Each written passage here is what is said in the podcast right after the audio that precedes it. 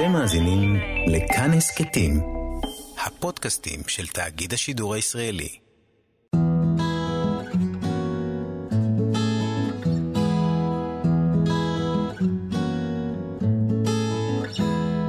היי ושלום לכם שוב, אתם איתנו בעוד פרק של קשיבות, כאן בכאן תרבות, 104.9 וגם 105.3 FM, וגם uh, בעמוד ההסכתים שלנו, בכאן הסכתים, בכתובת www.kan.org.il/פודקאסט. Uh, לי קוראים רז חסון, ואני מארח כאן שוב את סמדר יהודה גזית. פסיכולוגית קלינית המשלבת מיינדפולנס במרחב הטיפולי. היי סמדר. היי רז. מה נשמע? בסדר גמור. תראי, אנחנו לאט לאט ככה מתקרבים אל סוף הסדרה הנוכחית שלנו, וחלק מהעניין של אה, קשיבות זה להיות קשוב לא רק לעצמנו, לא רק לעצמי, אלא גם למאזינים, ואני יודע שגם את וגם אני מקבלים לא מעט תגובות ונתקלים בלא מעט שאלות.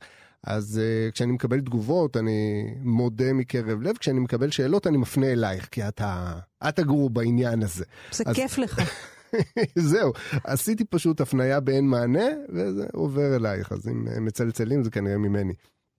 Um, העניין הוא כזה, אני הבאתי למפגש הלפני האחרון שלנו, אנחנו כבר במפגש התשיעי ביחד, um, כמה שאלות שנתקלתי בהן פה ושם, ואמרתי, אוקיי, אני מבטיח לשאול את סמדר, אני מבטיח שנעסוק בזה ותקבלו מענה, פשוט תמשיכו לעקוב, והנה הגענו לכאן, לפרק המסכם, אז בואי נעסוק קצת בכל מיני שאלות שצצו לאורך הדרך.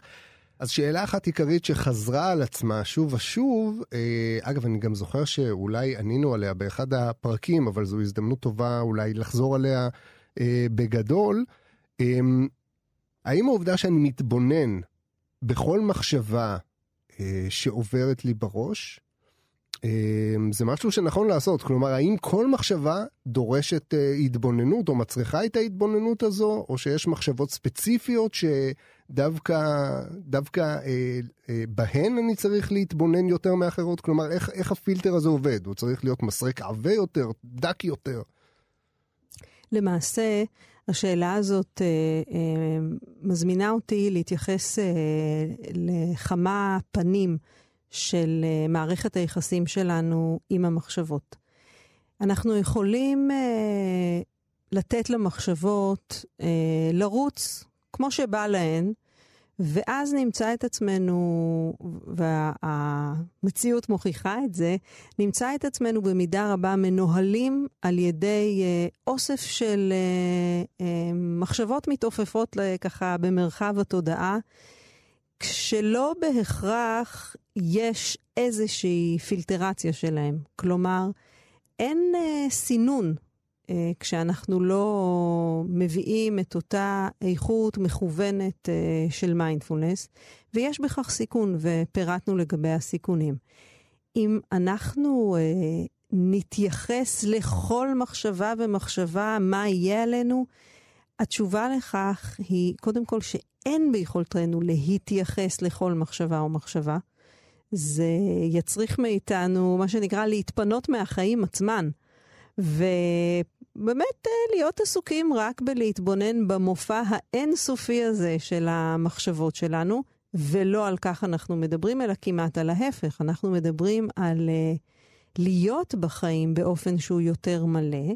את זה אנחנו עושים בעזרת הסינון של מחשבות שראוי, דרוש וחיוני להתייחס אליהן, לפעול על פיהן, לנווט את עצמנו על פיהן, ובין המחשבות, והן לצערי עיקר המחשבות שלנו, שהן או עודפות בגלל שהן חוזרות על עצמן, או מוגזמות בגלל הנפח שהן אה, תופסות, או שהן למעשה כל מיני יצירי תודעה שמחוללים סבל שאיננו בגדר הנדרש, ואנחנו בהחלט רוצים uh, לסבול כמה שפחות.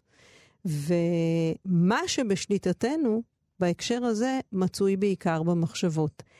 אין לי אה, איזשהו סרגל להציע שיעזור לנו להבחין מראש, אפריורי, אלה מחשבות שאנחנו זורקים לפח, כי הן מחשבות אה, פסולת, ואלה מחשבות שראוי אה, אה, ודרוש מאיתנו בהחלט אה, להתייחס אליהן בכובד ראש.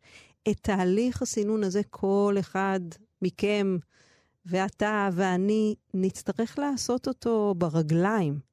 אבל אני חושבת שזה נכון יהיה להדגיש, זאת בדיוק המלאכה שאנחנו מדברים עליה.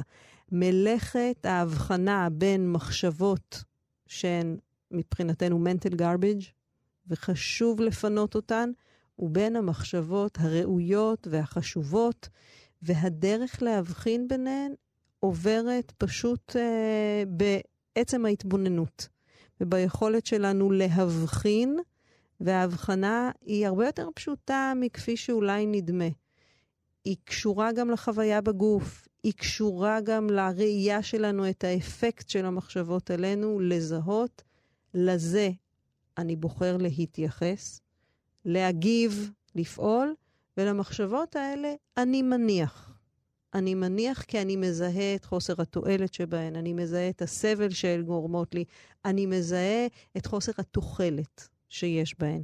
אז מי ששואל את השאלה, קודם כל, שאפו על השאלה, זו שאלה שהיא במקומה, ואכן תרגול המיינדפולנס נועד לסייע לנו להיות חדים יותר בזיהוי מה המחשבות שראוי לתת להן מקום, ומה אלה שלמרות הרגלים קודמים או איזושהי משיכה אוטומטית, אנחנו רוצים לאמן את עצמנו להרפות מהן.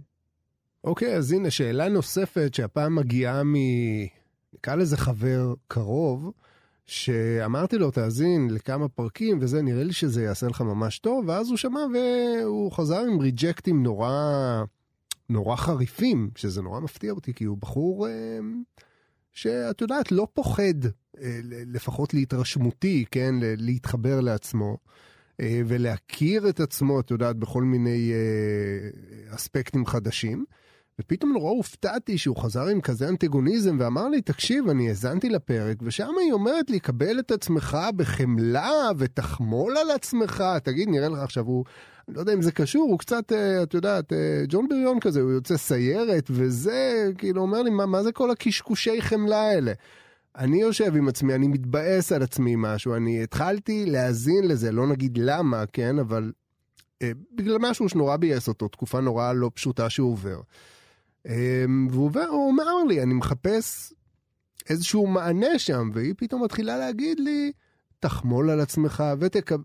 אני, אני לא רוצה לחמול, אני רוצה להתבאס, ווואלה, אולי אה, הכוונות שלך טובות, אחי, אבל לא, לא מתאים לי כל העניין המתרפס הזה בפני עצמי.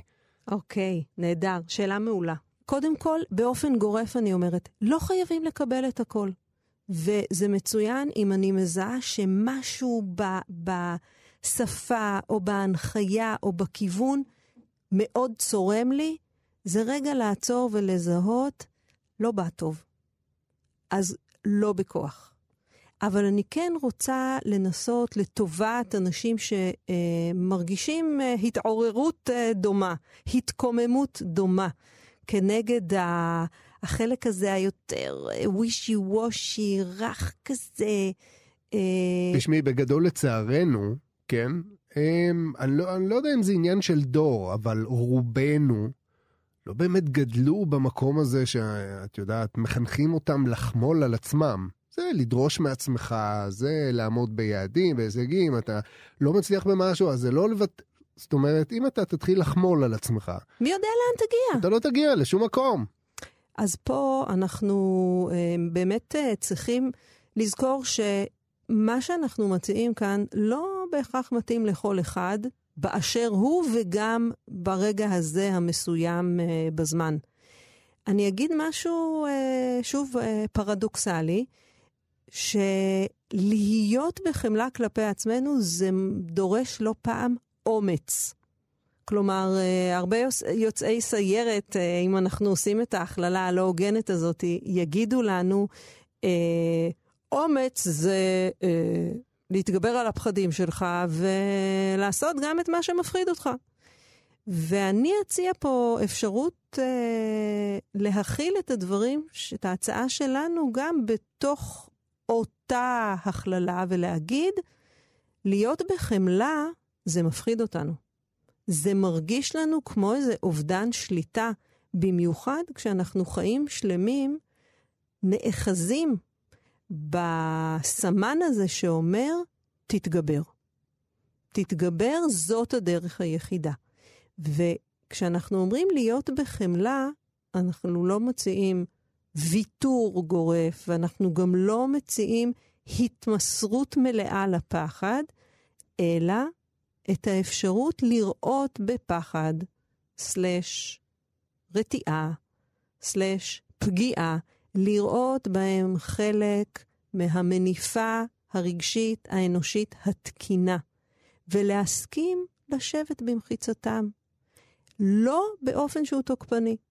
אז יכול להיות שהניסוח המדויק יותר עבור uh, החבר שלך, או אנשים שמזדהים עם הקול שלו, יהיה להגיד, בואו נראה איך זה לשבת במחיצת עצמנו, בלי לשלוף מיד את סכיני הביקורת, הציניות, הזלזול, הביטול, ולפגוש את שלל הרגשות שעולים בי, כולל רגעים שאני יכול, יכולה להרגיש חלשה, ולהיות עם הדבר הזה לרגע. לזהות כמה זה מפחיד. אתה יודע, ברגעים האלה שפתאום אני יכולה לזהות בעצמי ייאוש או חוסר אונים, בדרך כלל הקול הפנימי אומר, נו, אז מה? אז זהו, אז עכשיו תרימי ידיים, אז עכשיו את תוותרי. וככל שאת... התשובה היא כן, בוא נוותר, בוא. אז התשובה ברוח המיינדפולנס היא, ככה זה ברגע הזה. האם אני מוכנה לרגע זה להרגיש ייאוש? בלי להתנפל על עצמי עם ההנחה השגויה שאם עכשיו אני מרגישה ייאוש, משמע הפכתי לאדם מיואש. לא. בתוך הרפרטואר האנושי יש גם... קשת של רגשות. נכון. ותחושות. ואני מוכנה לתת לדבר הזה להיות. אפשר לעשות את זה גם בלי המילה הזאתי שעושה חלושס לחלק מהאנשים, בלי המילה חמלה. להיות באיזושהי פתיחות גם לרגשות שבאוטומט שלי אני לא רוצה לראות אותם בקשת. אני לא רוצה לראות אותם ברפרטואר. זה הכיוון. ולפעמים דרוש זמן כדי בכלל להתיידד עם הרעיון הזה, עוד לפני שאנחנו מיישמים אותו. אני רוצה רק להזכיר שרוח הדברים היא, בציטוט מהבודה, לא נצליח למגר שנאה או איבה בדרך של שנאה ואיבה. נוכל לצמצם אותם ולהביא להפסקתם רק בדרך של אהבה. כלומר, החינוך הפנימי של עצמנו כמבוגרים צריך לכלול הרבה יותר איכויות רכות ואיכויות של אהבה, כי הניסיון לחסל במכת נבוט את מה שאנחנו לא אוהבים בעצמנו, הוא לא יעיל. אז זהו, אמרת, אה, רק אהבה מביאה אהבה בעצם? לא, ו... אני אומרת שרק אהבה תוכל לסייע לנו לצמצם את אותם רכיבים שאפשר לשים אותם תחת הכותרת של אה, איבה או שנאה, רק היא תאפשר לצמצם את הלא רצוי. הבנתי. שזה בעצם רק אהבה מביאה אהבה בצורה הרבה יותר, הרבה יותר, הרבה פחות אה, שטחית. נכון. נגיד את זה ככה. ואולי לכן גם היא פחות מעוררת אנטגוניזם. זהו, כי אם אני אבוא אליו, נניח, גם אמרת נבוט, אם אני אבוא אליו אה, ואני אגיד לו, אחי, עזוב אותך, רק אהבה מביאה אהבה, וואי, אז וואי, אני וואי. אחטוף את, ה... אני אחטוף את הנבוט. לגמרי. אז הנה, יש חבר'ה אפילו, את יודעת, שעובדים איתי כאן בחטיבת הרדיו של התאגיד, שהתוודעו לפודקאסט, ככה אנחנו, את יודעת, מתעדכנים בחומרים זה של זה. וחלק אמרו, וואלה, אתה יודע, אני נורא האזנת, כאילו, האזנתי ו- ודווקא נורא התחברתי, לא הכרתי את זה לפני כן, וזה נשמע לי באמת מגניב, ואני עוקב, ומדי פעם ככה, גם בצורה יזומה, לא רק שאני באוטו, אני מאזין לכם, אני גם כאילו לפעמים ממש לוחץ, נכנס להסכת ומאזין. עד שאני מגיע לחלק של התרגול, כאילו, תשמע, זה נורא נחמד לי, אני אוהב את כל דיבורי הפילוסופיה של הסיפור הזה ביניכם. לא מצליח, כאילו, לא מביא את עצמי לתרגול, לא מצליח, אה, לא מצליח לעשות את זה.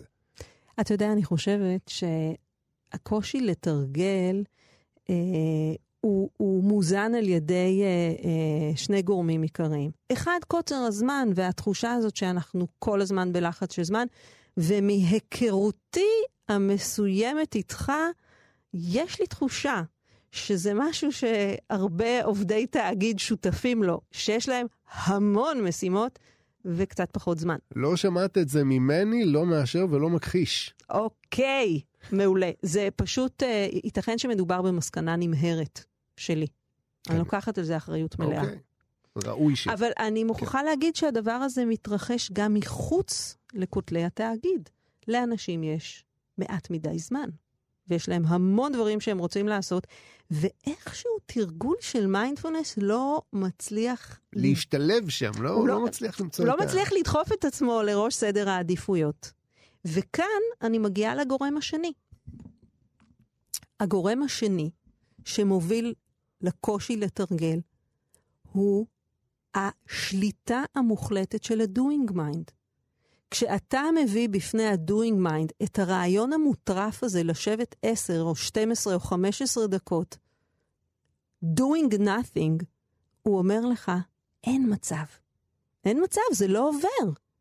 אנחנו פה כדי לעשות.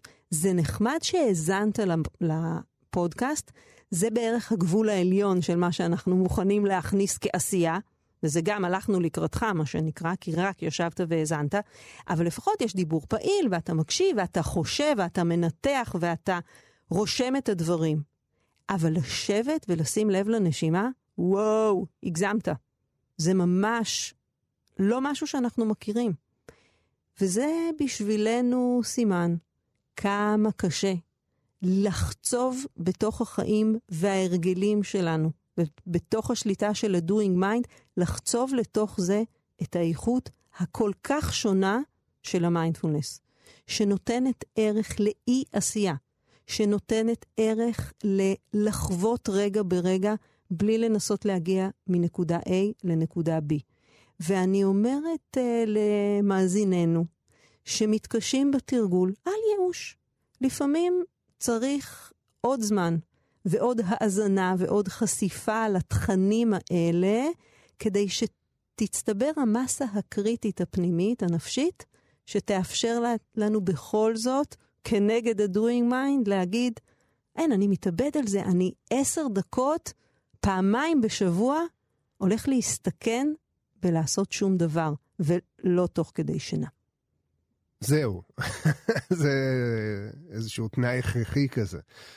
אז עוד שאלה שנתקלתי בה, את יודעת, כיאה לדור חסר אה, זמן ועם אה, עבודה מרובה וזמן מועט, אה, אנשים רוצים פתרונות כאן ועכשיו, כן? אין להם זמן לכל מיני תהליכים ודברים ארוכים מדי או דברים מופשטים מדי.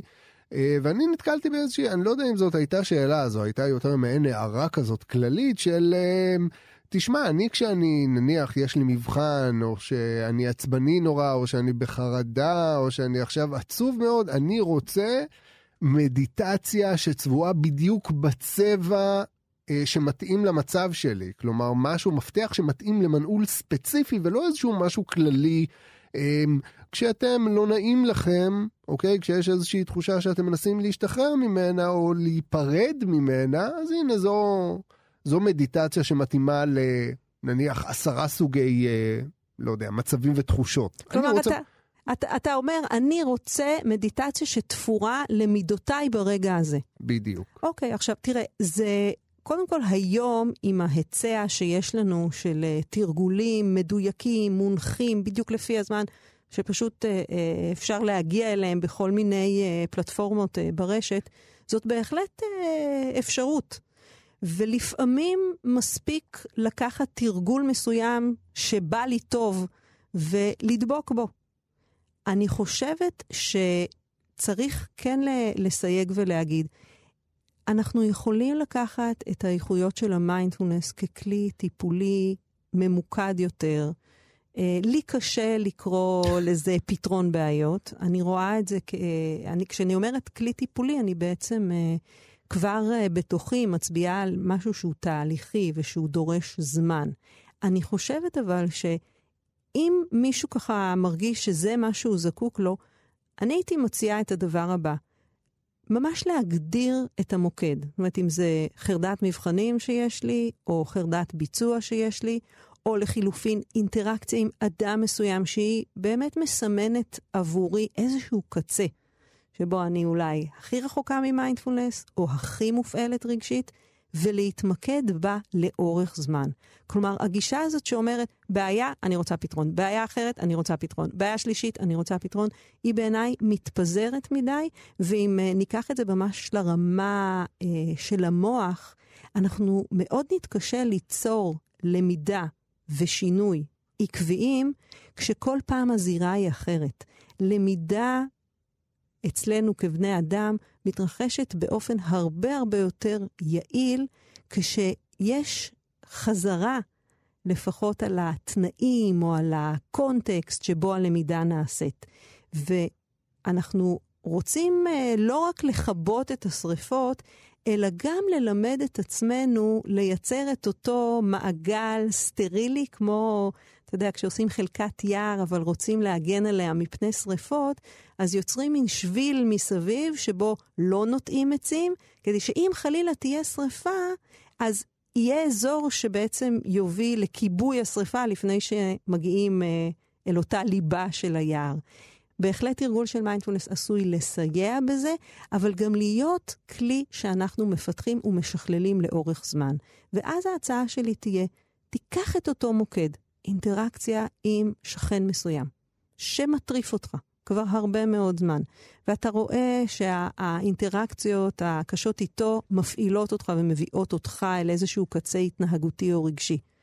ותזרים לשם את כוחות המיינדפולנס, ותן להם לשהות שם זמן מה. וזה אומר שכשאתה לפני אינטראקציה איתו, אתה תוכל להכין את עצמך. וכשאתה בתוך האינטראקציה איתו, המודעות תהיה לא רק למה שקורה, ואז אתה מאוד מאוד תגובתי, אלא גם לאיזשהו עיגון פנימי שתרגול המיינדפולנס מאפשר לך. ואם תהיה מוכן לאורך זמן להפוך את המוקד הזה לזירת התרגול המרכזית, אה, יש סיכוי טוב שבעצם תיצור גם אפקט הרבה הרבה יותר רחב, ותהיה למידה בין הקשרים או למידה בין מצבים. אבל ההתכווננות חייבת להיות עם איזשהו מוקד שבו אתה יכול להתמיד. אוקיי, okay, אז הנה עוד משהו, אנחנו בעצם אה, הצגנו או הצענו פה את המיינדפולנס כסוג של, אה, נקרא לזה רפואה מונעת, כן? לכל מיני מצבים אה, אה, רגשיים כאלו ואחרים, והשאלה שלי, את בכל זאת פסיכולוגית קלינית, האם אפשר להשתמש במיינדפולנס באמת כאיזשהו כלי טיפולי לאנשים שכבר שרויים במצבים כמו דיכאון נניח, או דברים קשים אחרים, שלרוב גם מצריכים טיפולים תרופתיים? אה, שאלה מצוינת, ותודה שאתה שואל אותה. היא מאפשרת לי אה, לחדד אה, את הקו הדק הזה שבין אה, אותו מרחב מבוסס מיינדפולנס שהוא רלוונטי לכולנו, ויש בו באמת אלמנטים של רפואה מונעת, של שיפור רווחת החיים, של אה, בלימה של כל מיני מפולות ותהליכים אה, שצוברים תאוצה. אה, ברמה הנפשית, אבל שיש בידינו לעצור אותם לפני שהם אה, עוברים איזשהו סף מבחינת אה, החומרה והיקף ההשפעה שלהם, ובין אותם מצבים שבעצם כבר, אה, לפחות ברמה הפורמלית, הם נופ, נופלים לתוך ה, המרחב האבחנתי. אה, בדיוק הקו שבין דיכאון בשפת החבר'ה, אני בדיכאון, לבין דיכאון שמאובחן כבר uh, באופן קליני.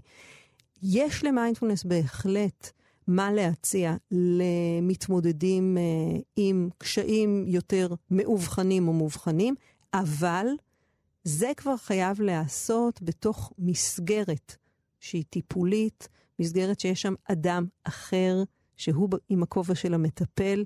Uh, יש מענים, גם uh, באופן uh, יחידני, גם באופן קבוצתי, שעיקר הכוונה שלהם היא בעצם לבלום הידרדרויות. אנחנו לא מדברים כאן על מניעה ברמה של זה מסלק את הבעיה מן השורש, זאת תהיה אה, אה, התנשאות, אם לא להגיד אה, מגלומניה. חוסר אחריות. גם חוסר אחריות, אבל גם מגלומניה, לחשוב שזה בידינו. אני חושבת שיש מצבים שהרקע להם הוא גם ביולוגי והוא גם נסיבתי ו- והיסטורי. אנחנו יכולים בהחלט לסייע בבלימה בהפחתה של הדחיפות, אבל זה חייב להיעשות בתוך setting אה, טיפולי. טוב, אז עכשיו אה, לא נותר לנו אלא לעבור לתרגול פעם אחת לפני האחרונה.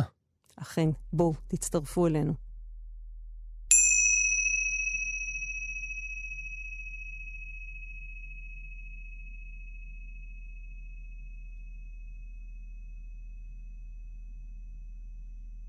על גבי הצליל של המצילה ניתן לעצמנו לאט לאט לאסוף את תשומת הלב פנימה, לנחות אל תוך הרגע הזה, לסמן לעצמנו, יש לנו כאן הזדמנות נדירה לעצור, לבקר בתוך הגוף, להיכנס לכמה רגעים לאותו מרחב של חוויה והתבוננות. מרחב שאין בו עשייה, אין בו התקדמות, אבל יש בו הרבה מאוד מנוחה וריפוי לתודעה ולגוף. הכניסה אל המרחב הזה נעשית בראש ובראשונה בהרפייה. נרפה את הגוף לתוך מה שתומך אותו.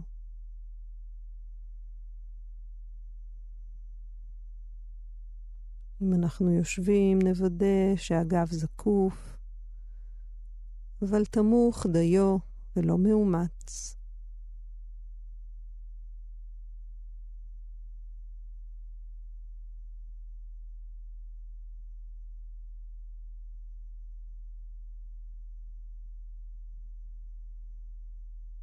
ניתן לחגורת הכתפיים ואזור השכמות להתרכך, להיות נינוח, ככל שנוכל כעת.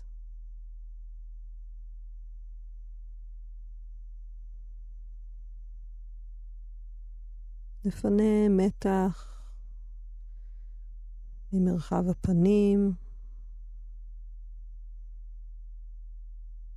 נוכל לתת לגוף להתמסר לגרביטציה בלבד, תוך שהוא מרפה ומניח את עצמו.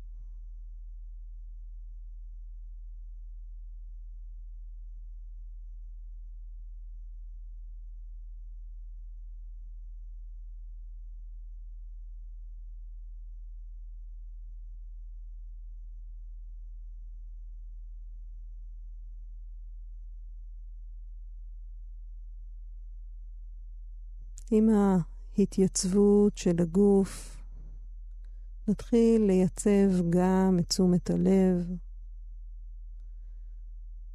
נסמן לעצמנו את ציר הנשימה כמוקד תשומת הלב לדקות הבאות, לרגעים הבאים. נחוש את השאיפה הזאת מראשיתה ועד סופה. נחוש את הנשיפה במלואה. בהדרגה נאפשר לעצמנו לנוח על גלי הנשימה. אולי בדומה לעלה שמונח על גלי הים, עולה ויורד בלא מאמץ.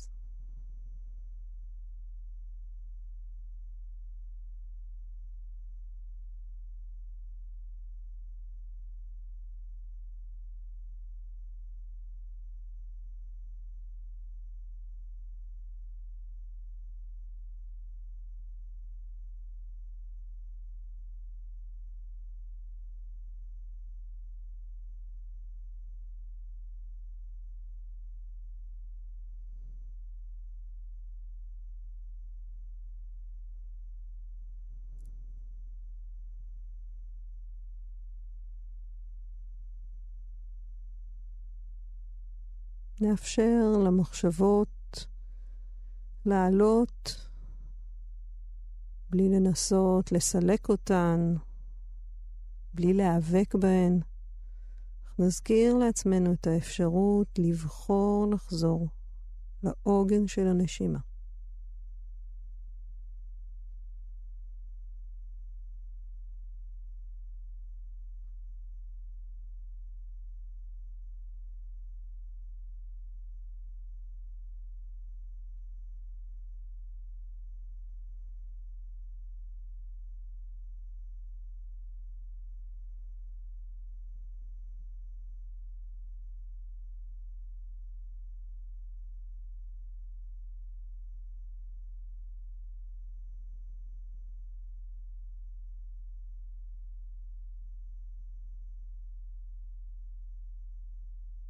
בכל פעם שנבחין שהתודעה נדדה, שנוצרה התרחשות כלשהי בגוף או בתודעה, נסמן לעצמנו ונחזור לשהות בנשימה. ומהנשימה נאפשר לאותה התרחשות לאט לאט לשכוך. מבלי לשוחח איתה, מבלי להתדיין, מבלי לנסות לפתור. נניח את מה שישנו, ממש כאן, ממש עכשיו. ונחזיר את מלוא תשומת הלב לשאיפה הזאת ולנשיפה הזאת.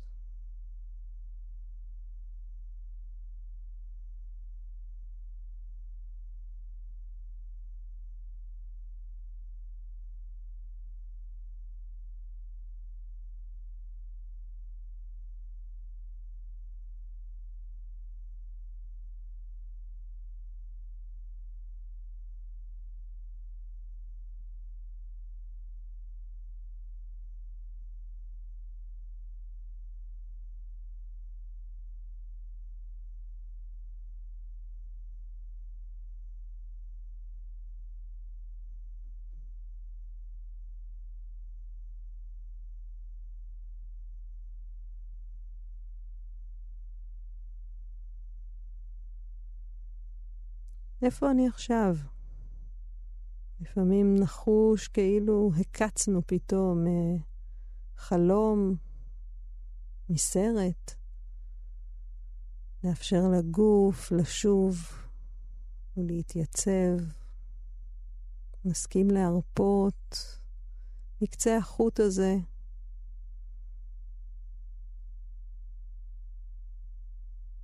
והנה הנשימה מציעה את עצמה מחדש.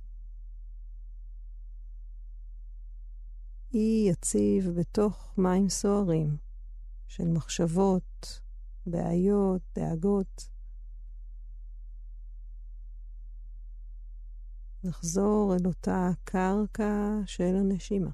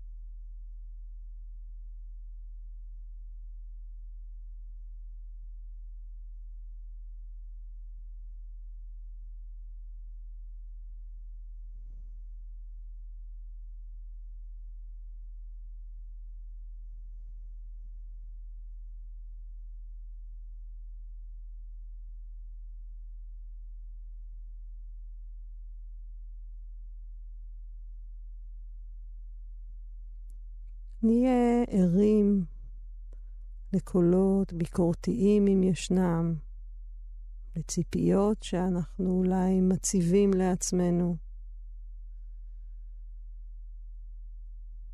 מאלה וגם מאלה נרפה. נפגוש את הרגע הבא בלי לדעת מה הוא מביא איתו.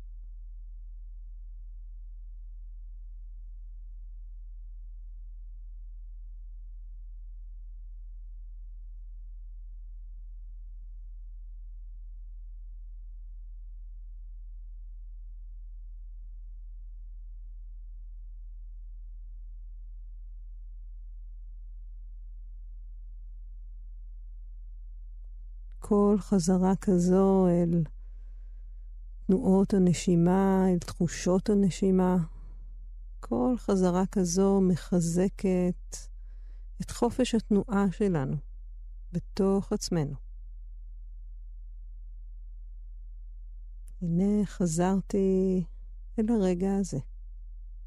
הנחתי למה שאחז בתודעה וחזרתי לשכון ולעגון.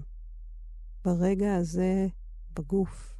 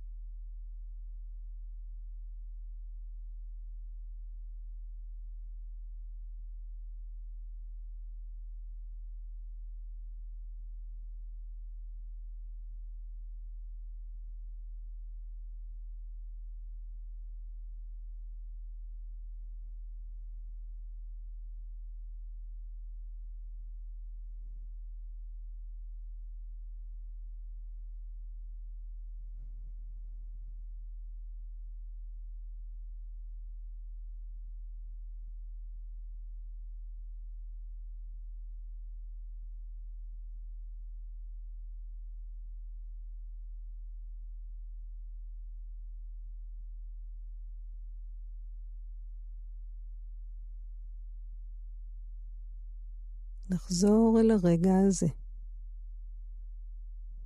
גם אם זו הפעם המאה שאנחנו עושים זאת. כל חזרה כזו היא רגע של התעוררות למה שישנו עכשיו. אימון מחדש של התודעה, זו הנוטה לנדוד ולהיסחף,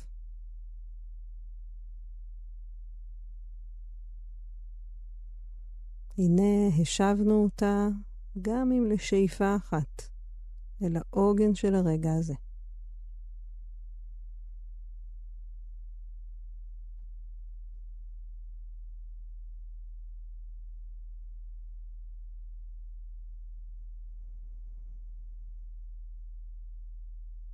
יש בזה ברכה גדולה, באפשרות לחזור לנוכחות בגוף, נוכחות מודעת לרגע הזה ולצלילות שיש בו. כשאנחנו מניחים את כל מה שנוטה להצטבר ולהיות מועמס. מניחים לרגע ומתפנים באופן מלא ככל שנוכל. לנשימה הזו שקורית ממש עכשיו.